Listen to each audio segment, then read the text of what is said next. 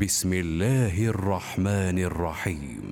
إذا زلزلت الأرض زلزالها وأخرجت الأرض أثقالها وقال الإنسان ما لها يومئذ تحدث أخبارها بأن ربك أوحى لها يومئذ يصدر الناس أشتاتا ليروا أعمالهم فمن يعمل مثقال ذرة خيرا يره ومن